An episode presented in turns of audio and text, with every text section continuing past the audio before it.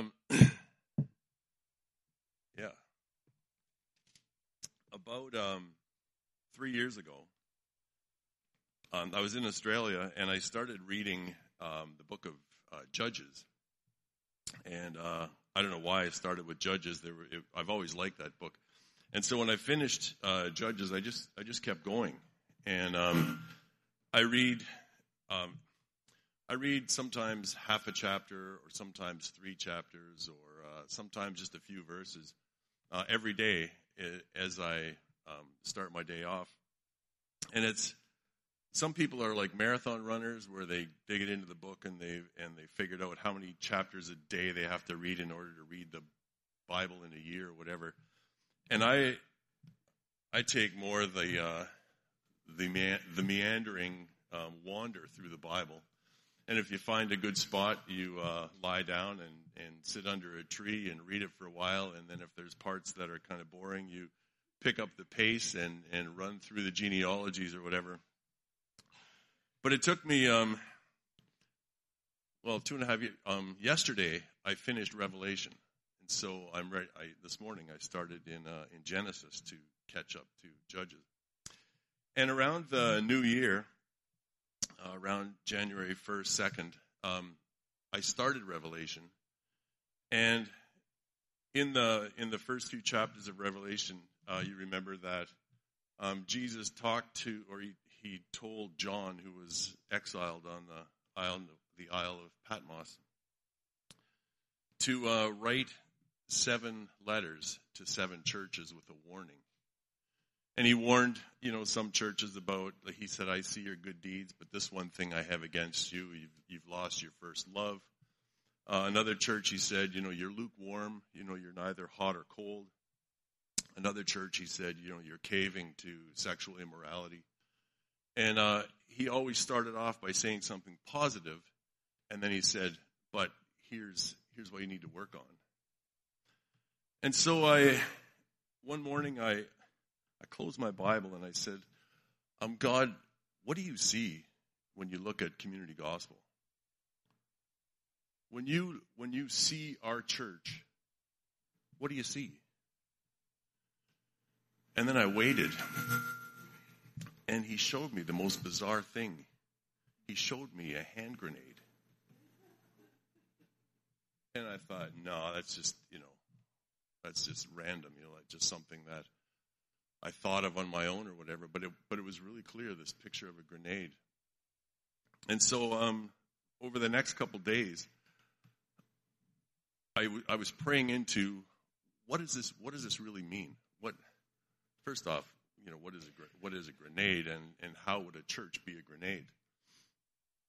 When I was uh, when I was a teenager, my best friend uh, lived across the road from me, and his grandpa was in the war, and he had all this really cool war stuff, and um, you know badges and knives and stuff, and he had a grenade that was didn't have any powder in it, but it, it was a regular grenade, and it had a like a body, and it had a pin, and it had a handle, and when you pulled the pin, the handle, and let go of the handle, there was about four seconds before it blew up.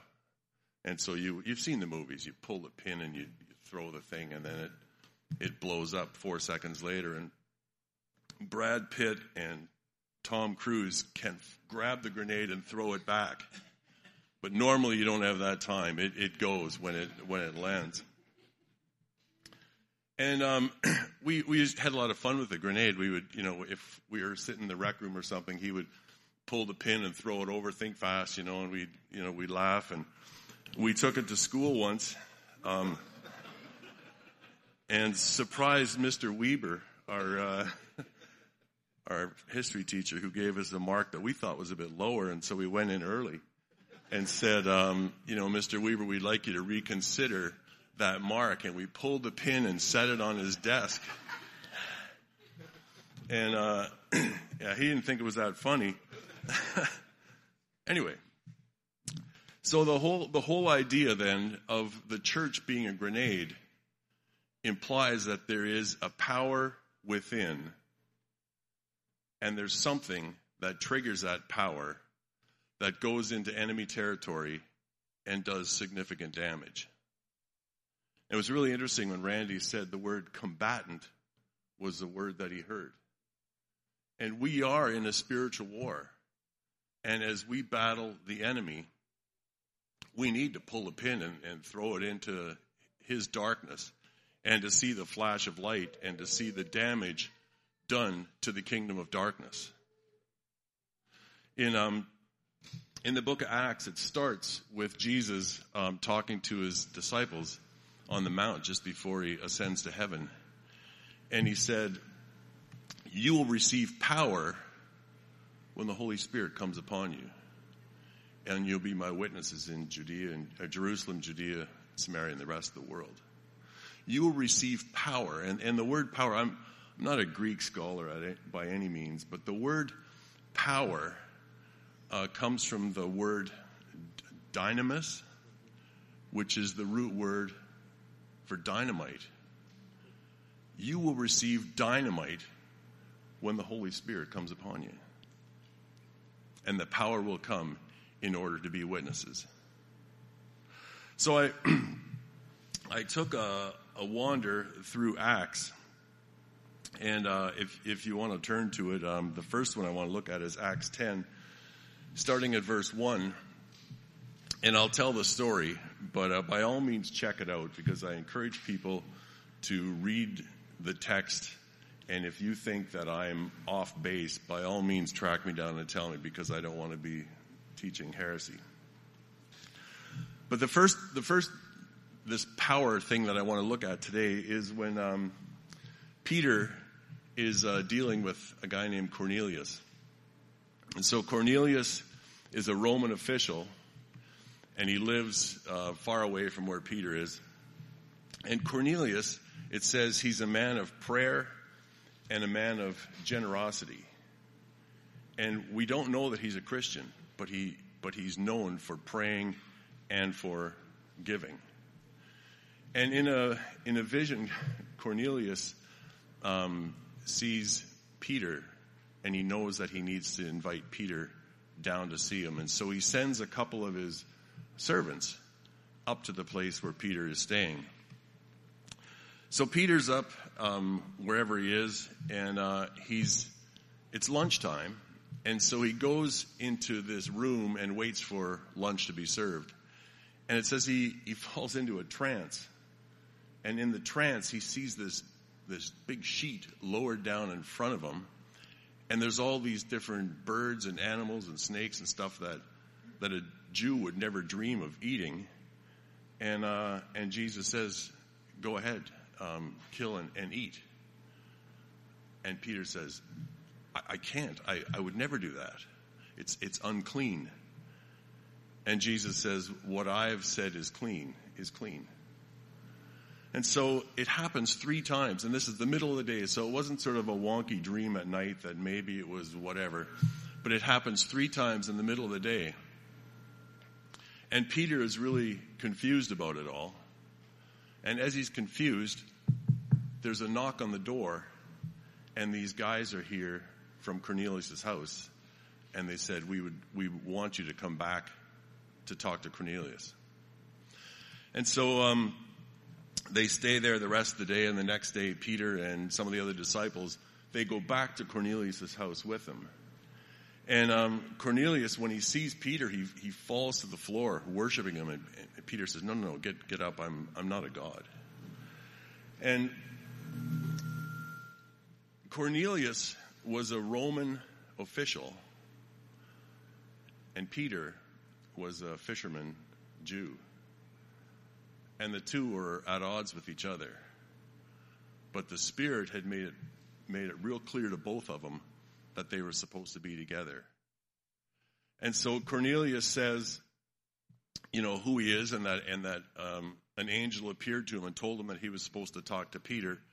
And Peter said he had this, this vision of this thing coming down. And, and basically, Peter explains who Jesus was, how he lived, how he died, how he was resurrected, and how the Spirit now lives inside of us. And Cornelius embraces the message. And it says his whole household, his family, and his whole household became believers. And then something really bizarre happened. The Spirit came on them, and they all began speaking in tongues. Now, in Acts, whenever people speak in tongues, it's always a sign to unbelievers. When Pentecost came and, and all the disciples spoke in tongues, it was because there was thousands of people around him who all spoke different languages and, and they could hear this being spoken. In this room, it was Peter and the disciples and Cornelius and his household, and they were speaking in tongues. And I think what it was was the Spirit was showing Peter and his disciples that they were now in as well. That the Holy Spirit wasn't just a Jew thing, the Holy Spirit was a Gentile. The, the, the doors were blown wide open. And the Spirit was speaking to the unbelief in the believers. Does that make sense? And they said, What prevents us from being baptized? And so Peter and the boys baptized the whole crowd. Now, it's the thing I find really interesting about that whole story is that Peter and the guys didn't go down as a rock star and just do all the stuff. But Peter needed Cornelius, and Cornelius needed Peter. The, the Spirit taught both of them different stuff through each other. And it was it was interesting that the Spirit was working in Cornelius even before he was a believer. He, he gave him a vision. He sent these guys to pick him up. Um, the, the Spirit told his guys which house Peter was in. The Spirit gave Peter the vision of this um, foods that didn't used to be allowable were now acceptable. And Jesus was saying, Peter, I'm showing you something altogether new. I, am breaking through some old stuff. And this is the new stuff. And, and, and Cornelius is the guy that I'm showing you this through. And so they were learning about each other, um, all, all under the same spirit. And I think sometimes we get the, the feeling that as Christians, dealing with non Christians, we're in control. We're, we're the rock star. We're the ones that need to lay it all out. When really, before we were Christians, God was at work in us. And so the Spirit is at work in people around us, and we have as much to learn from them as they have to learn from us. It's a two way street. And I think just like it was a revelation to Peter that the Gentiles were now part of it as well. There's probably people groups that we're overlooking that are part of the same family of God. There's 200 people that live in the water just out in Ganges Harbor right now. Did you know that? There's another couple hundred that live in the bush.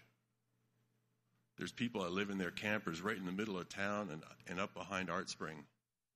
They're all around us. What if the Spirit said, I want you to throw a grenade over in that group? I want you to be wide open to hearing what they have to say. Have them home for dinner. Get, get involved with them. Learn their name. It's, it's awkward. But just like Peter, when he saw the sheet come down, it was, it was something that was right outside of his mindset. And Jesus said, What I've called clean is now clean. Every, everybody that has a heartbeat is part of God's plan. The second one that I want to look at is, uh, is in Acts uh, 16, starting in verse 16. And uh, it's Paul and Silas, and they're in um, Philippi and they're they're they're on part of the one of Paul's missionary trips. And they go in then and they do their usual where they're they're speaking around town and, and there's a slave girl um, who's a fortune teller who's following them crying out to them day after day, and um, and it's a bit of a, a nuisance for for P, for Paul. And on one of the days, he he turns around, and in Jesus' name, he casts out the evil spirit within her. And immediately, her owners sense that they're losing all this income because their fortune teller, demon possessed fortune teller, is now no longer able to do that. And so they, they grab Paul and Silas, and there's a mob that gets going, and they, and they take them to the Roman officials and say, These guys are stirring up the city and speaking against Rome. And so the people in charge, the judge, has them stripped and beaten with rods, with wooden rods.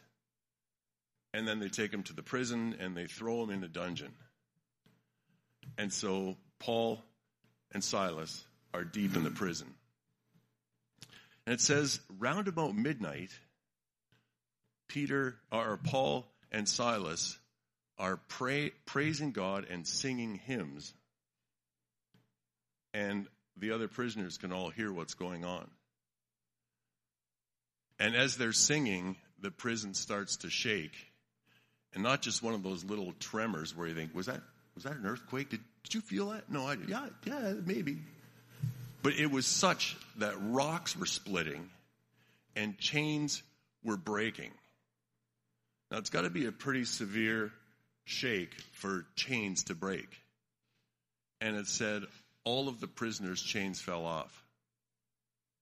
And the jailer, hearing what was going on, rushes out, sees the doors open, sees the prisoners all free, and he gets his sword ready to kill himself because if any of the prisoners escape, it's his neck on the line. And Paul cries out to him and said, Spare, spare yourself. We're, we're all here. And so the jailer realizes that there's something unusual about these guys. And he, and he invites them to his home. And it says he, he tends to their wounds. And Paul explains the gospel to him, and his whole household become believers.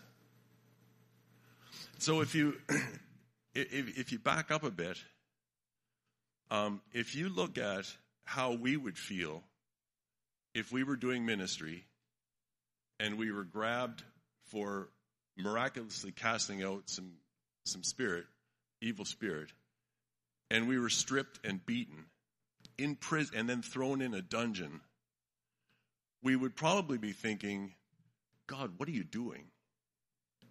I'm, I'm really hurt. I got beat up for doing your work. Um, I'm offended, right, that I'm being treated like this. My back hurts. I'm bleeding. I don't have my clothes anymore. What are you doing? Like airlift, airlift me out of here. This, this is totally inappropriate. And yet, Paul and Silas are the complete opposite.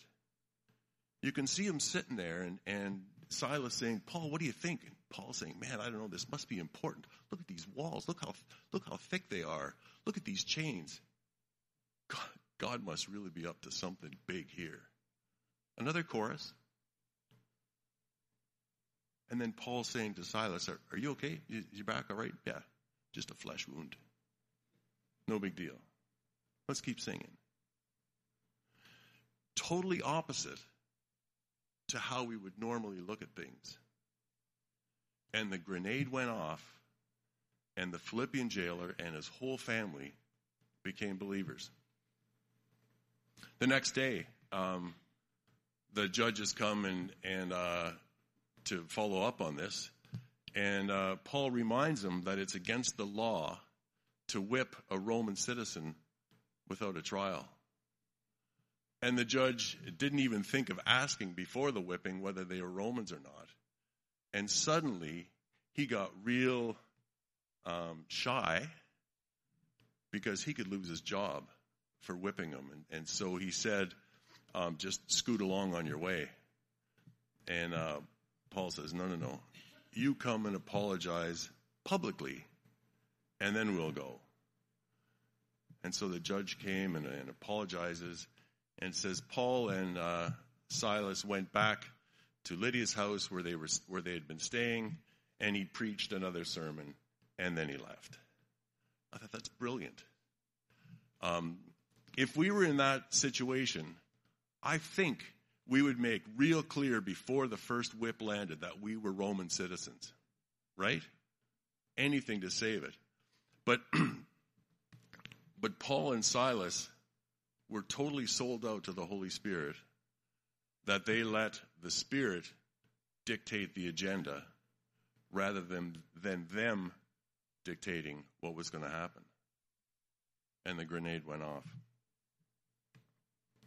The third one I want to look at is, um, is Philip. And we don't know a whole lot about Philip. He was one of the 12 disciples. Um, there's not a whole lot said about him. He was one of the guys that when Jesus said, feed these people, the 5,000, Philip says, whoa, where are we going to find all that food? Um, that's what we know about Philip. So anyway, um, it says uh, again in Acts um, chapter 8, if you're looking, following along, starting in verse 26. The Spirit says to Philip, I want you to go out on the desert road between Jerusalem and the Gaza Strip around noon. And so Philip goes out to the Gaza Strip and uh, he sees a chariot going by with uh, an Ethiopian guy in it. And the Spirit says, Go up and talk to the guy. And so, you know the story. Uh, Philip runs along, and the guy is reading the text, riding in the chariot. And this is the first incident we have of texting and driving, right? And so he says to, to the Ethiopian, Do you understand what you're reading? And the guy says, I, I haven't the foggiest. How, how can I know unless someone explains to me? And so he invites Philip up, and, and uh, Philip says, Well, what are you reading? And so he's reading from Isaiah about um, the passage where it's, it's um, prophesied of, of Christ dying or being mistreated and dying. And the Ethiopian said, Is this, is this, is he talking about himself or is he talking about somebody else? And it's like the table is being set for the gospel to be explained. And so, so Philip takes the scripture that the Ethiopian is reading and he explains Jesus. And he, and he talks about the, the death and the resurrection and the spirit and all of that. And, and it's, it's like a light bulb going on in the Ethiopian's head. And, and they pass some water and the Ethiopian says, whoa, whoa, what, what prevents me from being baptized right now? And so Philip baptizes him. And then it said, and then Philip is gone.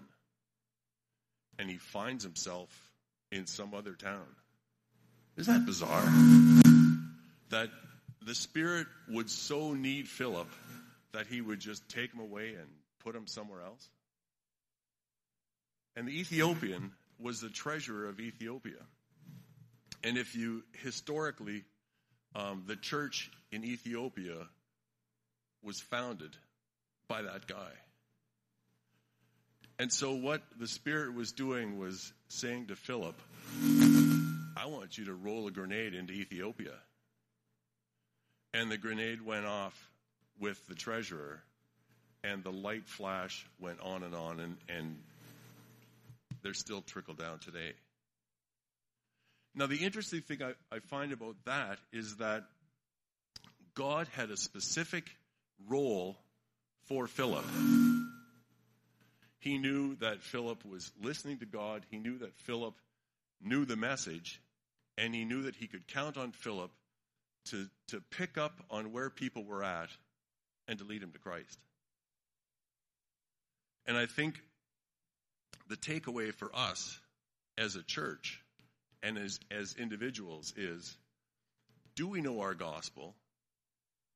And are we prepared to listen and to move when God says, I want you at that cafe at 4 o'clock in the afternoon because someone is going to be in there with trouble? I want you to keep your ears open at work because there's somebody who's going through a divorce that needs to talk with you. I need you when you're walking through your, your neighborhood to be praying for the lights in the windows because there's stuff going on around you that is heartbreaking. And I know that you can dispel the darkness through my spirit. Can I count on you? And that's not can I count on Micah? Can I count on the leadership? Can, can I count on you?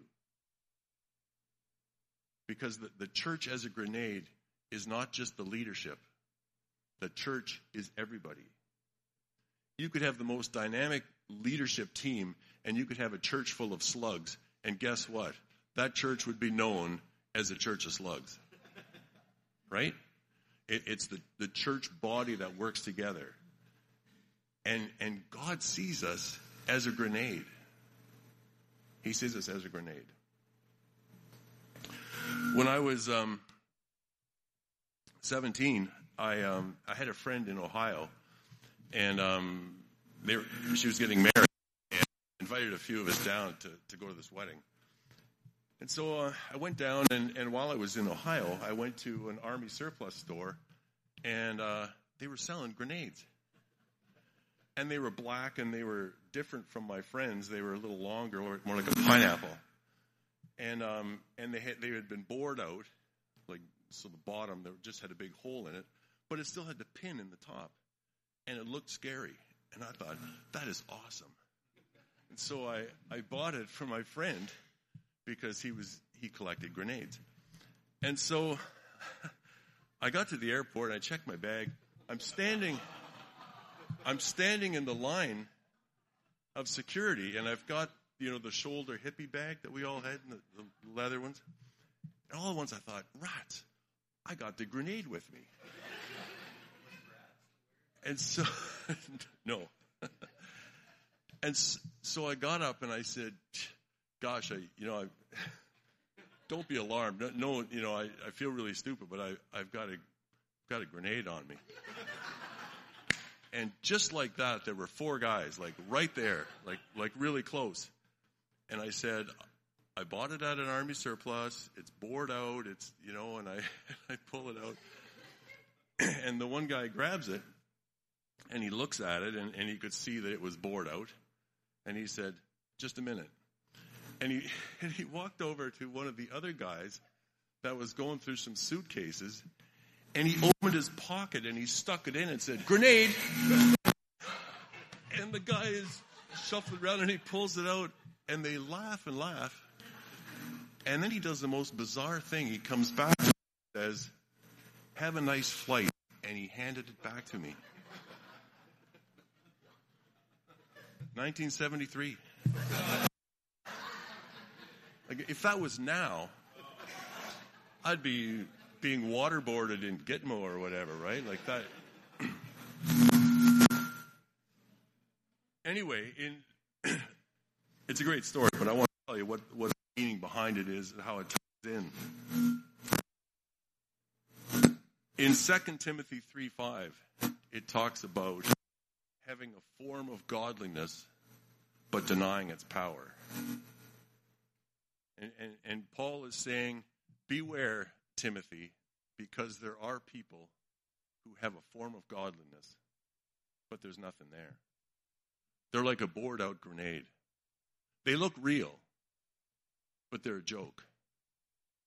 And he said, You will find people who act like a Christian or talk like a Christian, but there's no power there. There's nothing.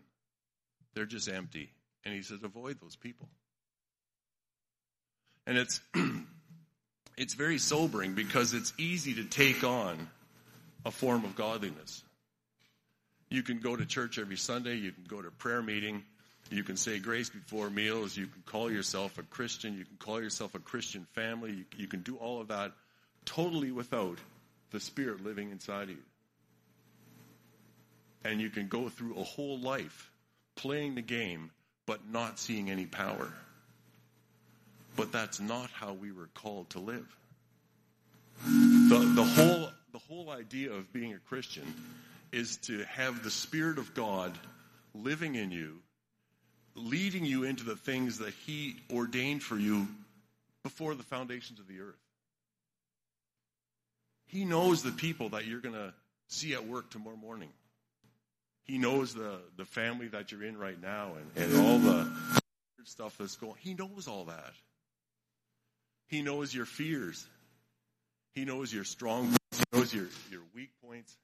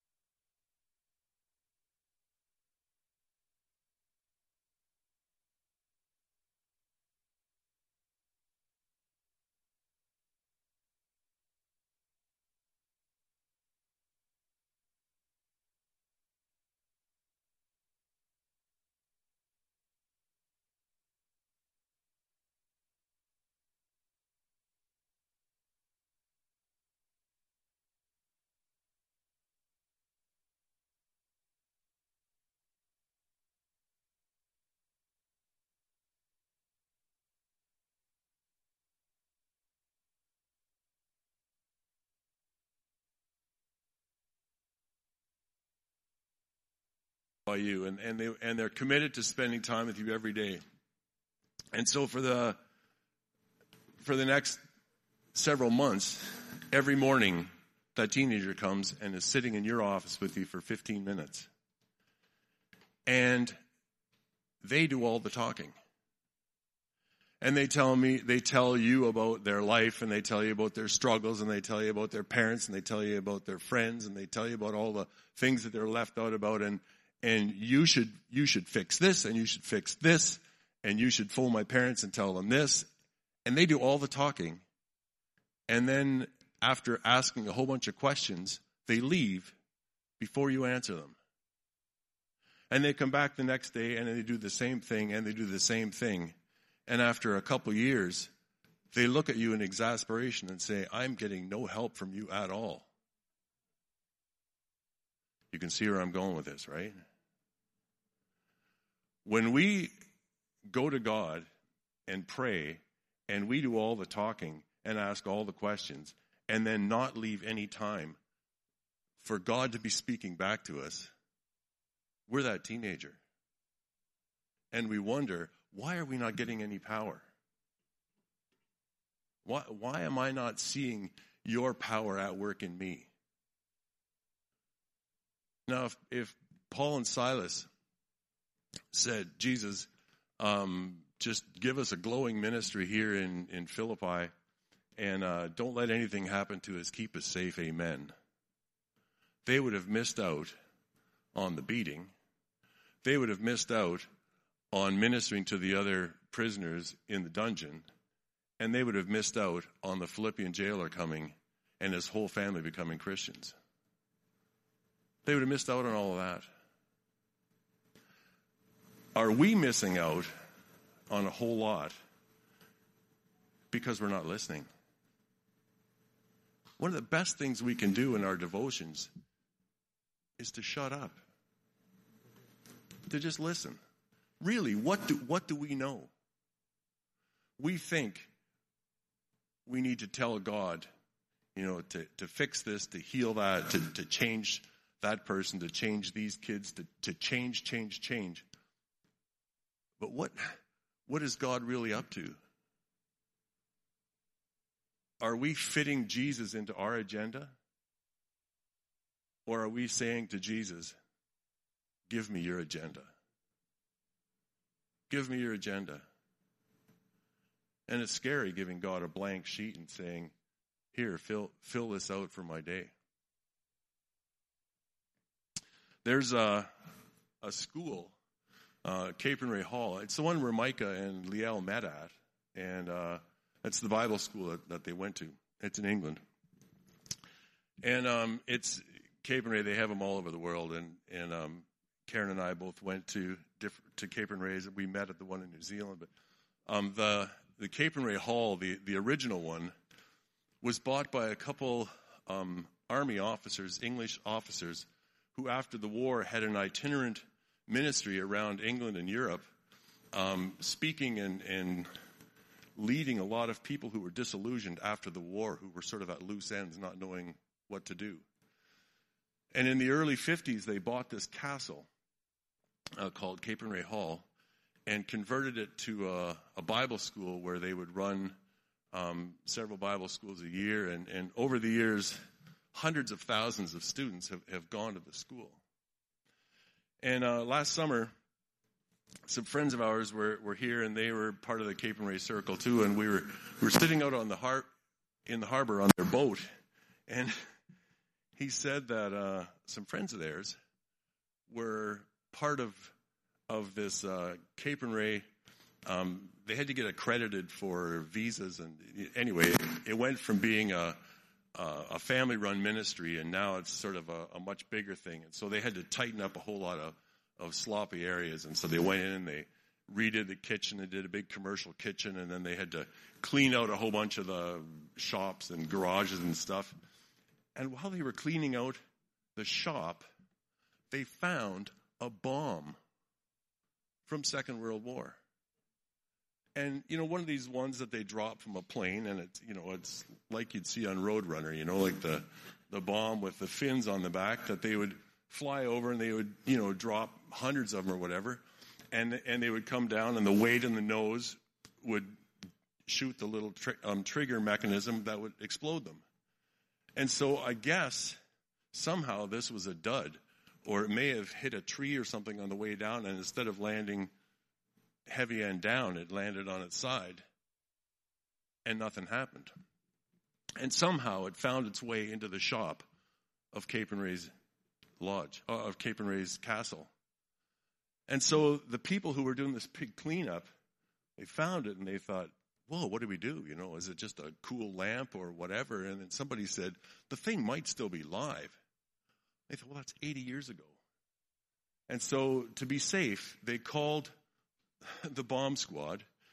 No big deal, but we found, you know, a bomb and and so these these guys came out with with a van and a trailer and these, you know, spacesuits all with all the protective stuff and they get the bomb and and everybody at the school is kind of rolling their eyes thinking, you know, guys, this is a little over the top, right? And they they put it in the trailer and they do whatever and the thing explodes. And so for 60 years as Capernwray has been running this Bible school, there's been thousands and thousands of young people who have been going through the garage or the shop or whatever, and nobody thought to, you know, hit it with a ball peen hammer or whatever to see what see what's going on. Micah may have seen it, who knows, right? And it was live. And so the reason I tell you that story is because I'm guessing that there's people here who many, many years ago didn't see things happen the way that they wanted to see happen in their Christian life. Where they had expectations where, where God would act. And so they've retreated into their shop and they've piled up the debris of life around them. And they've just packed away that whole power side of who they are and are accepting something far less than what God had created for them. And I'm here to tell you that that power is still there. And you can ignite it. It's still good after all these years. That if God can still use you in the kingdom. And He's still got a job for you to do at fighting off the enemy. Not too late. And I find that really exciting. There's, there's 11 words. If you don't write down anything else aside from the scriptures, write this down. Do what you can with what you've got where you are. Do what you can with what you've got where you are. So work it backwards. Where are you? Well, we're in prison. We're in the deepest dungeon, and we're chained with, with our feet in stock. And hey, we can sing. We can pray with what you've got. We've got the Spirit of God alive in us. We're good. And let God do his agenda through you. Sometimes we get this illusion that, uh, man, because I'm in full time Christian service, I'm just going nowhere. I'm just, I'm just spinning my wheels. I can't sing. I can't speak. I can't do nothing. Well, where are you? Where's God put you? Well, He just put me on this job in the factory. Okay. What have you got? Well, I've got people around me. I've, I've got my health. I've. what can you do?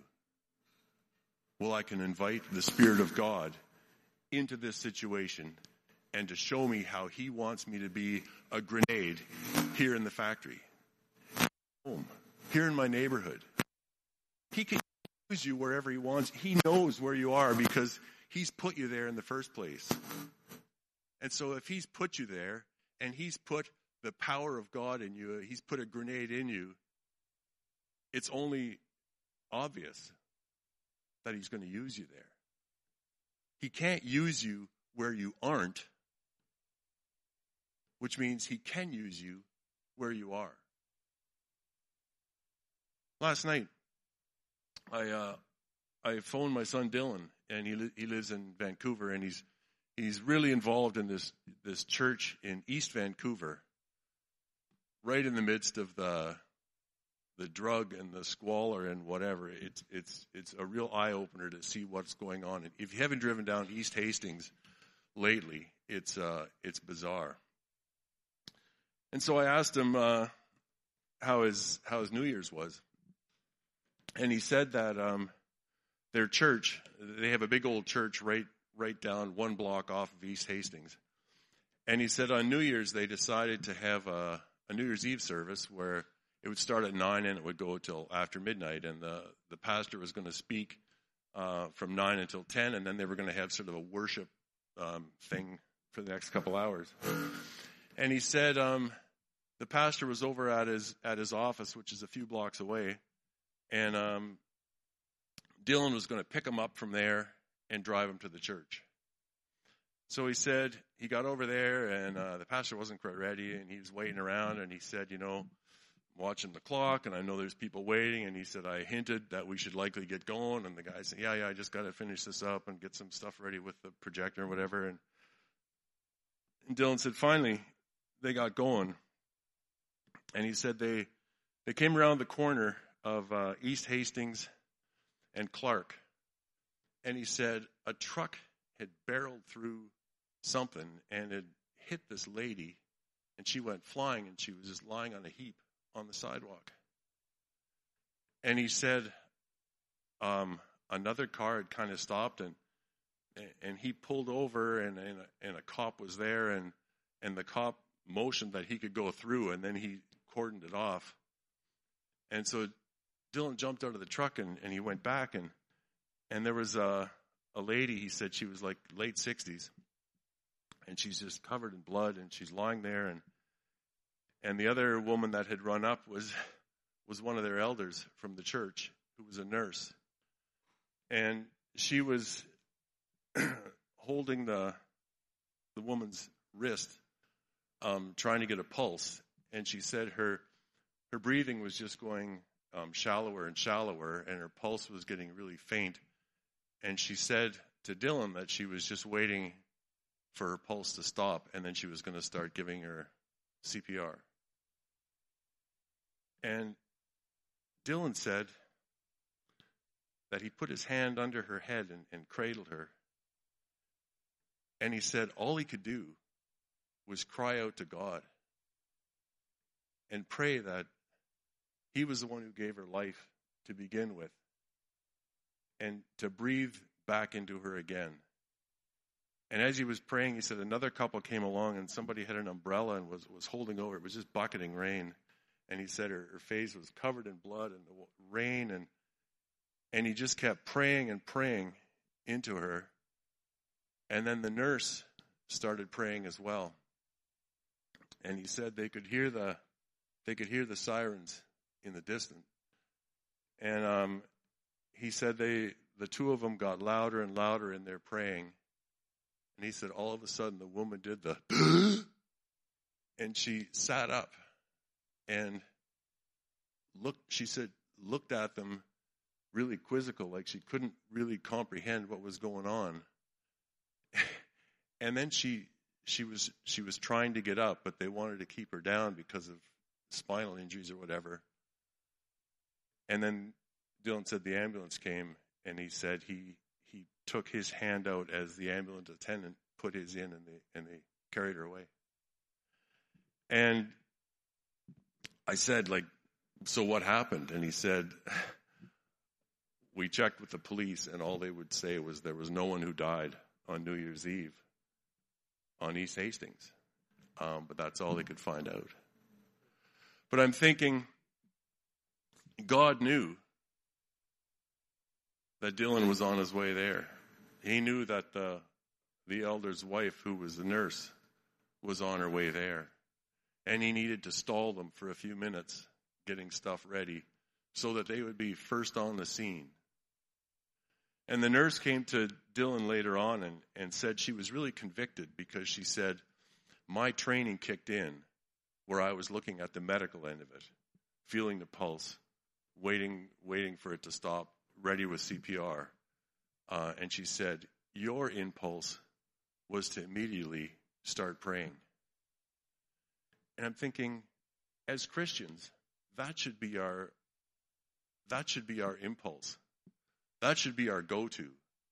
When we're in the middle of something we don't understand or we, we can't figure out, our first impulse should be we need to pray. We, we need to lift this up. Now, the doors are wide open for ministry in this year ahead. Every one of us live near people who are not Christians. We work with people who are not Christians. We're surrounded in our neighborhoods. It's um, it's a very non Christian island. And God sees our church as a grenade. And not just as a collective big grenades, but it's made up of all these little grenades. And He's counting on us to pull the pin and to let her go. And He'll direct us as we get into it. This whole combatant thing that, that Randy saw, ties in perfectly. I was I was doing the yes when he said that this morning.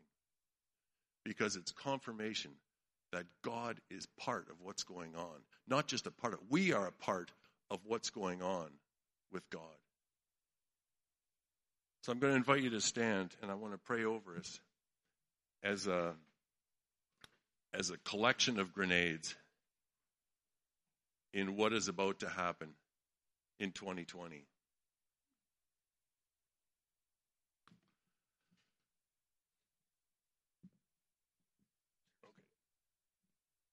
I want to share something as a 911 responder.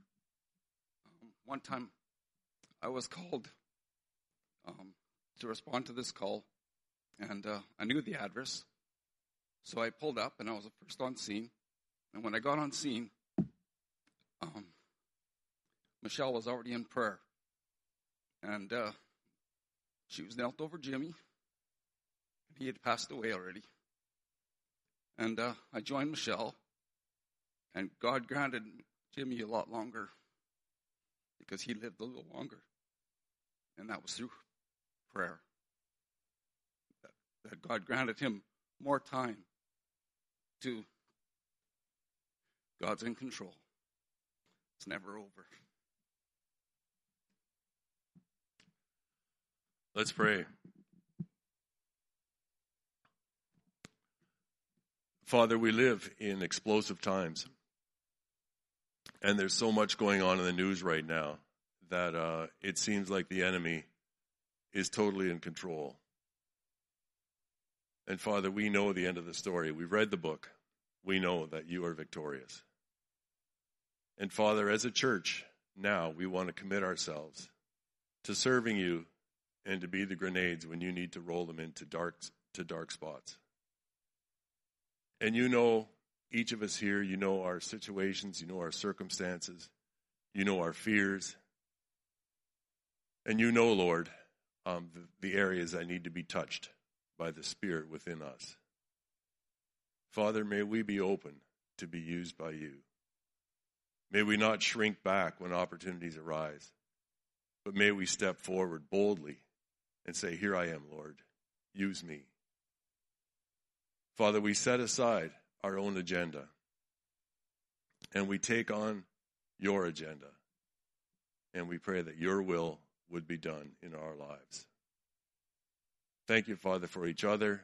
Thank you that we can lean on each other and, and pray with each other and and that we do have this um, refuge where Sundays we can come together and grow and, and move and and plan where we go from here. So, Father, may this may this year be one of um, of gain and of, of ground won for you. And we thank you, Father, for your Spirit and for His work in our lives. So we commit ourselves to all that you have for us and pray these things in the powerful, explosive name of Jesus. Amen.